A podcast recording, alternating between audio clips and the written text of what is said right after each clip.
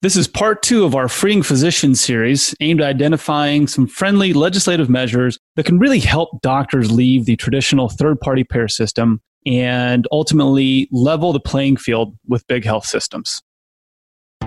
From the Freedom HealthWorks Network, this is Healthcare Americana. Today's podcast is brought to you by Freedom HealthWorks, a company on a mission to turn healthcare delivery on its head. It works to support all physicians who are interested in direct care, cutting out insurance companies from their practices, and to spread the word of this model to everyone, including employers. For more information on direct care, visit freedomhealthworks.com and by the great people at the Free Market Medical Association. They're connecting true buyers and sellers of healthcare, educating and motivating them to work together based upon mutually beneficial relationship, which is also built on three pillars: price, value, and equality. For more information, visit fmma.org. I'm your host, Christopher Habig, and this is Healthcare Americana. I'm joined now by Adam Habig, president and co founder of Freedom HealthWorks. Adam, thanks for taking time again to join us. Great to be back, Chris. Looking forward to it. Now, this is going to be more of a flash episode because there's some there's some breaking news that happened on a federal level from the Trump administration.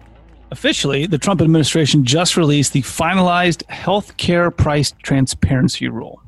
Adam, you won't go ahead and translate that for us? I notice I'm not Esquire this episode. I'll do my best. It's simple. It's uh, what you encounter in every other aspect uh, of life as a consumer. When you go out to eat, you receive a menu, you get to choose off the menu, and you see a price associated with that. So, what this means, and this sounds incredibly foreign to healthcare, I know, this means that hospitals will have to now list in detail the gross charges, negotiated rates, and, and their cash prices for every one of the thousands of services uh, that they offer, which they'll have to update annually. That's a lot to take in right now. It's such a simple statement. This sounds like it could get very messy very, very quickly. So, what the heck are you supposed to do once this is digested to actually figure this stuff out?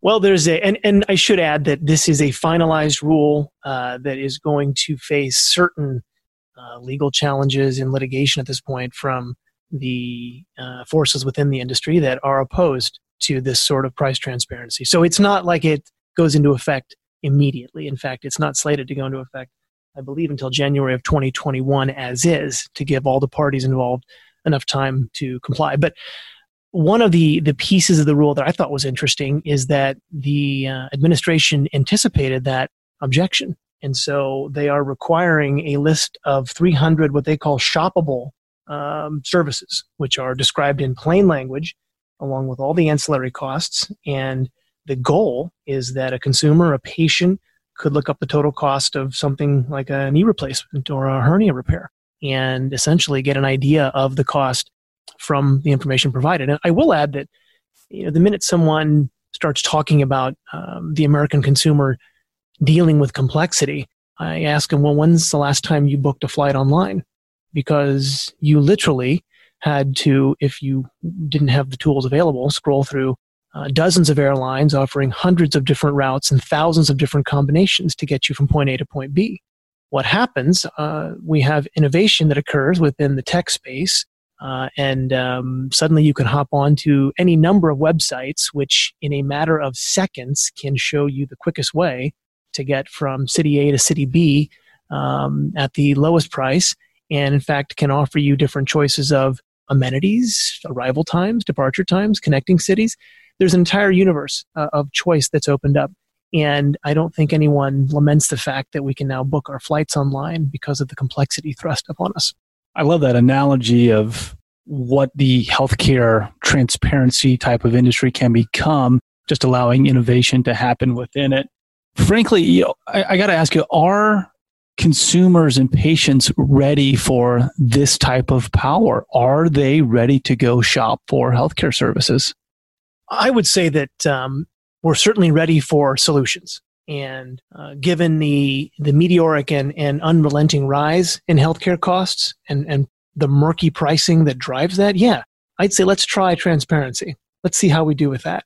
The examples abound, and I just the other day came across one and uh, go back to my, my knee replacement example. And this was a, a again, a one-off case that I'm sure people are familiar with hearing and probably ad nauseum by now. But, you know, looking at a common knee replacement, one individual, no complications, one night hospital stay, saw that Hospital A had charged a health plan $25,000 and then applied a 7% discount, whereas a different hospital gave a better discount, 10%, but on a sticker price of $105,000. You can do the simple math and figure out, okay, one deal is much better than the other. And frankly, both deals may not be that great. But certainly comparing A to B, it doesn't take a great deal of um, financial sophistication to see that, that one is far superior to the other in terms of price uh, and value. So, yeah, I think that the uh, market's ready for this. I think the consumer's ready for this. I think that a lot of times the, um, the employers and some of the, the um, I hate to say the word administrators, but some some of the the folks who um, would look out for the health plans um, would be taking advantage of this information proactively and helping to drive better decision making. Now, with the commercial insurance industry that we have in the U.S., it's pretty much common knowledge that employers are the ones footing the bill for most type of uh, medical procedures or services. Same question gets posed to them: Are employers in position to take advantage of something like this? Yeah, there I think is a is a a situation that's ripe for improvement because employers have every incentive now, especially those that are self-funded and they're exposed to the egregious cost imbalance that I just mentioned.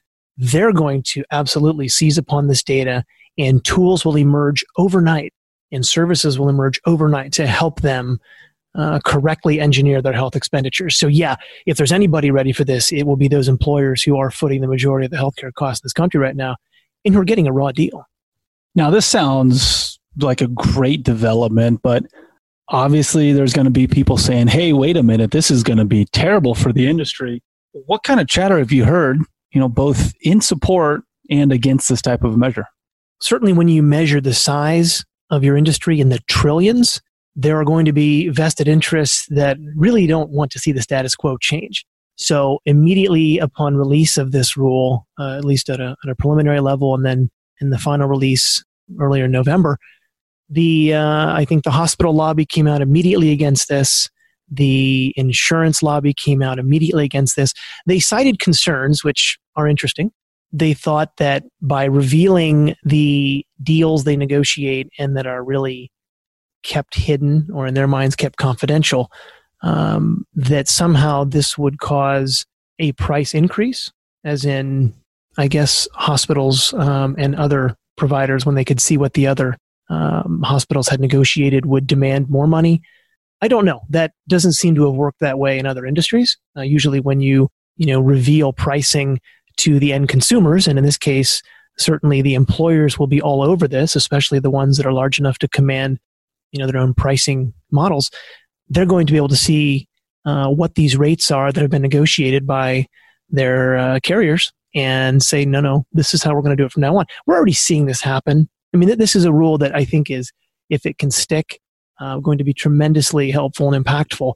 But we are seeing this happen with the emergence of, of reference based pricing and direct contracting. You're seeing the folks who are who have the the I guess the power, the wherewithal within the healthcare purchasing space going in and demanding this sort of price transparency. So what this rule does is, uh, if it sticks, it makes that same price transparency available to the little guy, to all of us.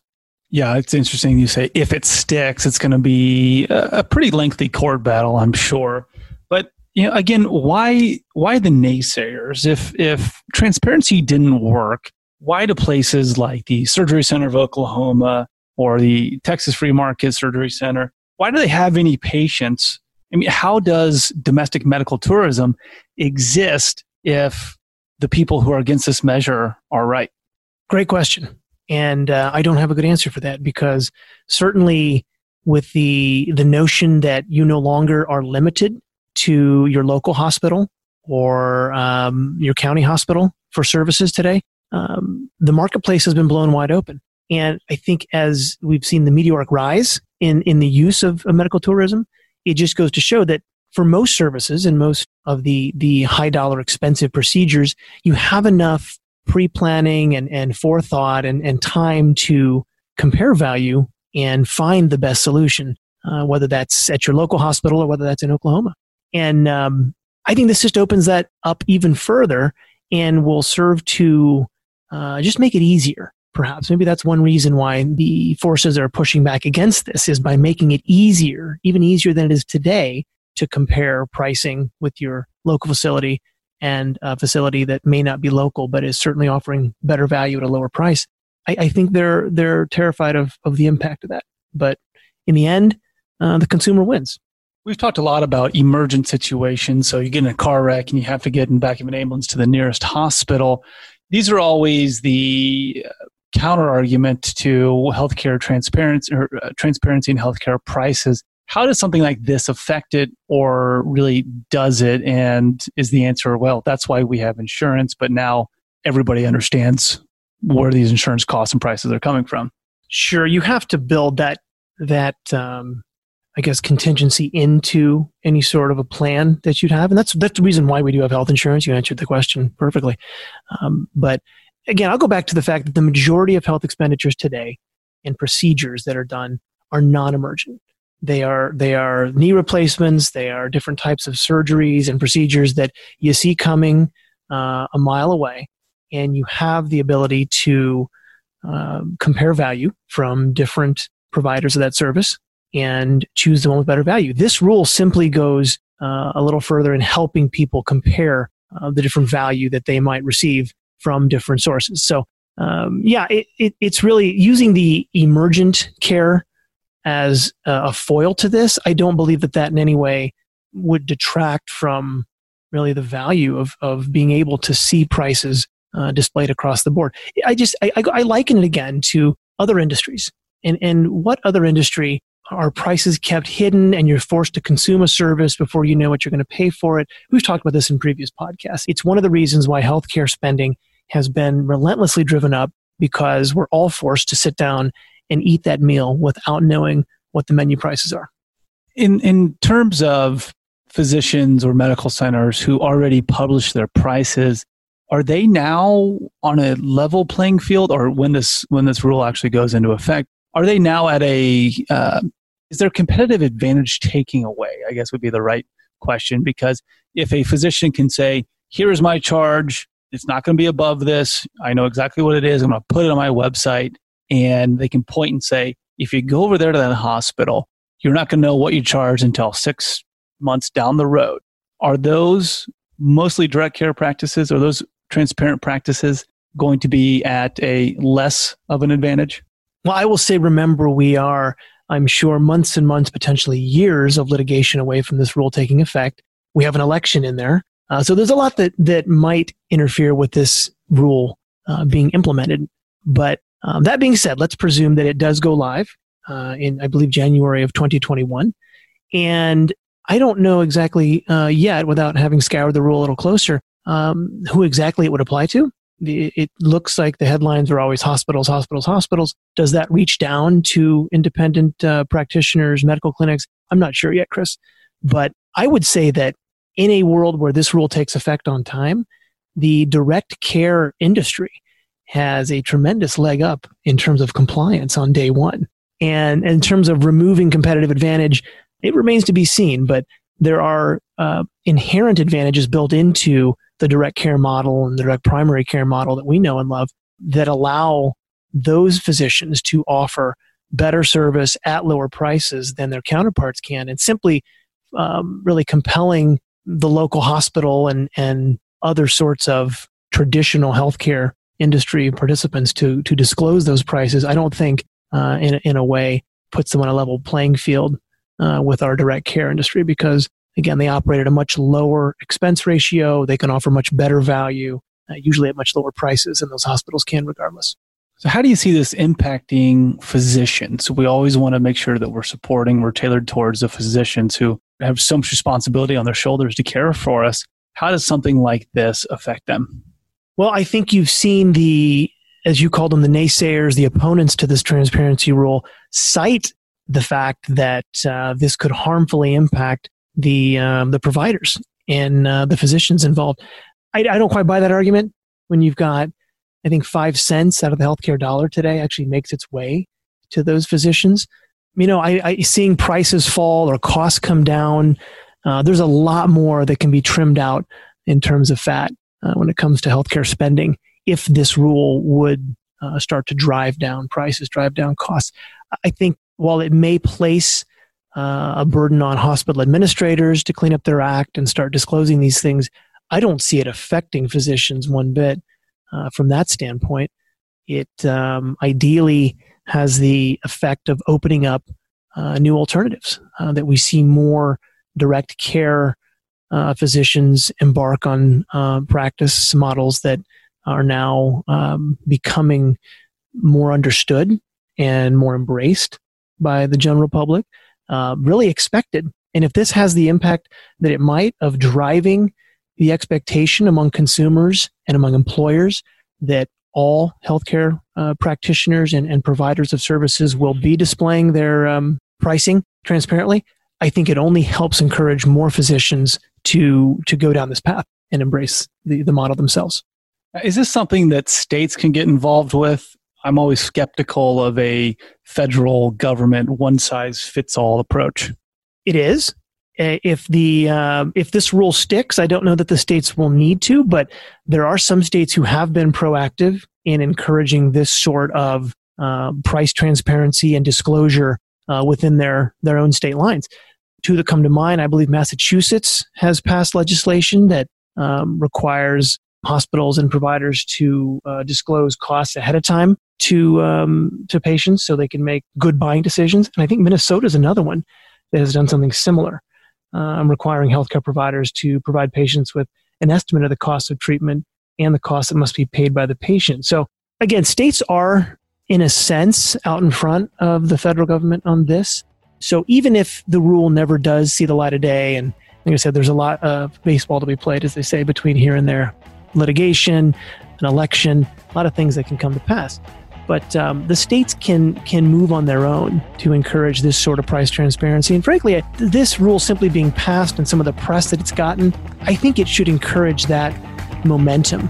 Uh, and and so states would be wise, in my mind, to to not wait around to see how this is um, treated by the lawyers and, and, and the bureaucrats. To go ahead and, and, and move on some of their own legislation and see see what they can do within their own states. Well, Adam, thanks again for joining us on Healthcare Americana. Appreciate your insight and ideas as all these exciting changes are happening within the industry, not just direct care, but the broader healthcare industry too. So thanks again for giving us your insight. Glad to be here, Chris. Thank you. And that's it for this episode of Healthcare Americana. Thanks for listening. Thank you for listening to Healthcare Americana. Please subscribe on Apple Podcasts, Buzzsprout, Spotify, Stitcher, TuneIn, Podchaser, Google Play, or wherever you listen to podcasts. And tell your friends and colleagues to download and listen to all Healthcare Americana shows at healthcareamericana.com. This episode was produced by iPodcast Pro. Capture your story. iPodcastPro.com.